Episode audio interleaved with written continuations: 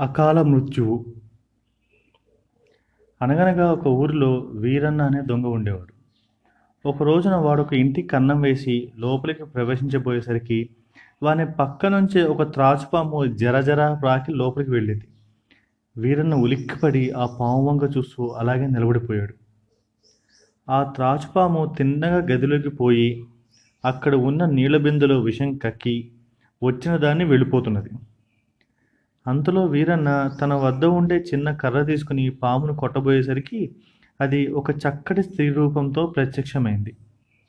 ఆమె వీరన్నతో నువ్వు మాట్లాడక నా వెంట రాబోయి అని అనేసరికి ఆశ్చర్యంతో అతను ఆ సుందరి వెంబడి పోసాగాడు. ఆమె ఊరు బయటకు వచ్చి అక్కడ నూతిపైన ఉండే కర్రను విరగ్గొట్టి మళ్ళీ యథాప్రకారం మామూలు చోట ఉంచి వేసింది. వీరన్న ఉండబట్టలేక ఆమె చేయి గట్టిగా పట్టుకుని ఎందుకమ్మా కర్రను అనవసరంగా విరగొట్టేశావు మళ్ళీ ఎందుకు ఏమీ ఎరగనట్టు ఆ కర్రను ఎప్పట్లాగా పెట్టేశావు? ఇంతకు నువ్వెవరు? అని అడిగాడు. అందుకామె నా పేరు అకాల మృత్యువు. బ్రహ్మ పోసిన ఆయువు పూర్తి కాక మునిపే కొందరు ప్రాణాలు తీసివేస్తూ ఉంటాను. ఇదే నా పని అని చెప్పింది. బ్రతికున్న వాళ్ళ ప్రాణాలు తీయడం బాగానే ఉంది. మరైతే ప్రాణాలైన ఆ కర్రను ఎందుకు విరగొట్టావు అని వీరన్ అడిగేసరికి ఆ సంగతి ఇప్పుడు చెప్పను. రేపు ఉదయం వరకు ఇక్కడనే ఉండి ఏం జరుగుతుందో చూడు. నీకే తెలుస్తుంది అని ఆమె చెప్పింది. అయితే మరి నా మరణం కూడా నీ చేతిలోని పనేనా? లేక నేను ఆయువు పూర్తయ్యే వరకు జీవిస్తానా? చెప్పు అని వీరన్న ఆతృతంతో అడిగాడు. దానికి ఆమె అది నా చేతిలో పని. అయినా నువ్వు అడిగావు గనక ముందుగా చెబుతున్నాను. కొంతకాలానికి రాజుగారి సొత్తు అపహరించిన నేరం నీ మీద పడుతుంది. అప్పుడు నా శక్తి వలన నీ ప్రాణాలు తీస్తాను. ఇది నా విధి. తప్పడానికి వీల్లేదు. అయితే ఈ సంగతి వెల్లడించినావంటే తక్షణమే నీ తల నూరు వక్కలవుతుంది. జాగ్రత్త. అని చెప్పి అదృశ్యమైపోయింది. ఈ మాట వినగానే వీరన్నకు విచారం కలిగింది. దొంగతనం వల్ల కదా ప్రాణాలు పోవటం? కనుక ఈ క్షణం నుంచి ఈ వృత్తి మానివేస్తున్నాను అని దేవుని సాక్షిగా ప్రమాణం చేశాడు.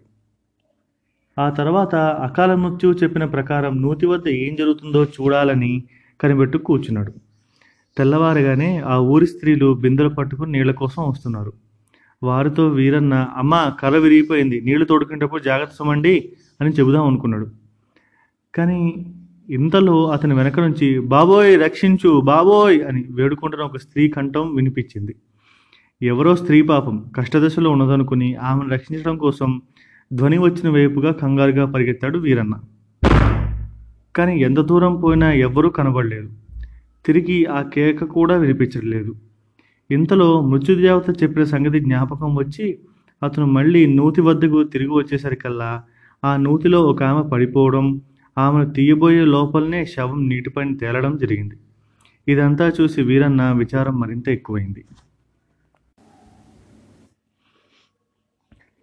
వీరన్న ప్రమాణం చేసి దొంగతనం మానుకున్న తర్వాత ఒక రైతు వద్ద కొలవుకు కుదురుకుని మర్యాదగా జీవనం చేస్తున్నాడు. తలలో నాలుగు వేల మెలగటం చేత రైతుకు అతని మీద మంచి నమ్మకము అభిమానము కలిగి వీరన్నను ఒక ఇంటివాణిని చేశాడు. ఇప్పుడు వీరన్న హాయిగా కాలక్షేపం చేస్తున్నాడు. అతని భార్య గర్భవతి కూడాను. పురుటికి ఆమెను పుట్టింట దిగబెడదాం ఉద్దేశంతో యజమాని వద్ద సెలవు తీసుకుని వీరన్న బయలుదేరాడు. అయితే ప్రయాణమే వెళుతూ ఉండగా మధ్యదారిలోనే ఒక ఊరిలో అతని భార్య ప్రసవించి పిల్లవాడిని కన్నది. సరే దేవుడి దేవాలయం ఇంతవరకు బాగానే ఉన్నది. మీరు వెంటనే దగ్గరగా ఉండే పట్నం పోయి కాయపు దినుసులు ఇంగువ పట్టుకురండి అని ఆమె చెప్పగానే ఇవి తీసుకువద్దామని వీరన్న పట్టణానికి బయలుదేరాడు. ఇదిలా ఉండగా ఆ ఊరి రాజుగారి కోటలో రెండు పందెపు కోళ్ళు కనబడడం లేదు ఆ కోడి పుంజులు రాజుగారికి ఎంతో ప్రియమైనవి. అందుచేత ఎలాగైనా సరే వాటిని వెతికి పెట్టమని భటులను వాడ వాడలా పంపించాడు. రెండు రోజుల్లో తీసుకురాకపోతే వాళ్ళ తలలు తీయించేస్తా అన్నాడు. ఎంత వెతికినా కోడి పుంజులు దొరకలేదు. అప్పుడు రాజభటులంతా చేరి ఒక ఆలోచన చేశారు.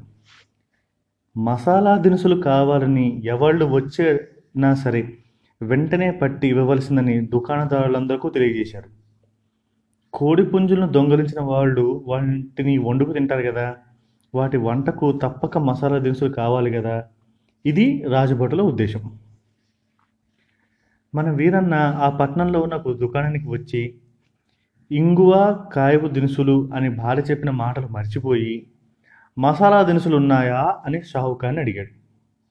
ఉన్నాయి కానీ అవి ఎందుకో చెబితే కానీ ఇవ్వను అని షావుకార్ అన్నాడు. ఎందుకేమిటయ్యా? వింతగా అడుగుతున్నావు. ఊరు బయట నా భార్య ప్రసవించింది. ఆమె ఏవో దినుసులు తెమ్మని చెప్పింది. పేరు గుర్తుకు రావడం లేదు. ఇవైనా పట్టుకు వెళ్ళకపోతే కొంత పని జరుగుతుందేమో అని చెప్పి ఇమ్మన్నాను అనేసరికల్లా షావుకారు వీరన్నను పట్టి రాజభటులకు అప్పగించాడు. రాజభటులు అతన్ని పట్టుకుని నీ భార్య ఎక్కడ ప్రసవించు ప్రసవించిందో చూపించు. నిజమైతే నేను వెంటనే విడిచిపెడతాం. అబద్ధమైతే ఖైదు చేస్తాం అని వీరన్నను వెంటబెట్టుకు వెళ్ళారు తీరా ఆమెను విడిచి వచ్చిన చోటికి పోయేసరికి అక్కడ వీరన్న భార్య లేదు పిల్లవాడు లేడు. పైగా ఒక పొయ్యి మీద కుండలో మాంసం కుతకుత ఉడుకుతుంది. ఆ పక్కనే కోడిబొచ్చు వగేరాలు కూడా కనిపించాయి. ఇక సందేహం ఏముంది? భటులు వెంటనే వీరన్న చేతులకు బేడీలు తగిలించి రాజు ఎదుడు ఎదుటకు తీసుకొచ్చి నిలబెట్టారు. మహాప్రభు వీడు కోడి పుంజులు వండుకోవడం మేము కళ్ళారా చూసి తీసుకొచ్చామండి అని చెప్పేసరికి అయితే ఈ దుర్మార్గుడిని ఏనుగుల చేత తొక్కిచి చంపండి అని రాజు ఆజ్ఞాపించాడు. ఇంతలో మరి ఒకవైపు వెళ్ళిన భటులు కోడి పుంజులు దొరికినవని చెప్పి ఉత్సాహంతో తెచ్చి రాజుకు చూపించారు. రాజుకి సంతోషము ఆశ్చర్యము కూడా కలిగినాయి. వీరన్నను చంపక మళ్ళీ దర్బారుకు రప్పించమని రాజుగారు ఆజ్ఞాపించారు. ఇంకా తొక్కించి వేద్దామని అప్పటికప్పుడు ఏనుగు కింద పడుకోబెట్టిన వీరన్నను లేవదీసి తిన్నగా దర్బారుకు తీసుకుపోయారు. రాజుగారు అప్పుడు దర్బారు చేసి పండితులను పిలిపించి అనవసరంగా మరణదండను విధించినందుకు పరిహారం ఏమిటి అని ప్రశ్నించారు. దానికి పండితులు వీరన్నకు ఒక బంగారపు ఏనుగు అతను మోయగలిగినంత దాన్ని బహుమానం ఇవ్వాల్సిందిగా సలహా ఇచ్చారు.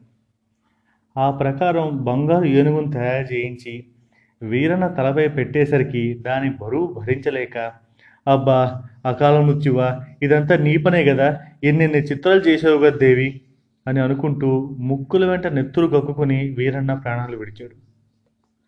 తర్వాత వీరన్న చెప్పిన చివరి మాటల్లో నిజానిజాలు తెలుసుకుని రాజుగారు ఆశ్చర్యపడ్డారు. అయితే ఇప్పుడు ఎవరైనా చేయగలిదేముంది? అతడి జ్ఞాపకార్థం ప్రత్యేకంగా ఒక ఊరు కట్టించి రాజుగారు దానికి వీరవాసరం అని పేరు పెట్టారు.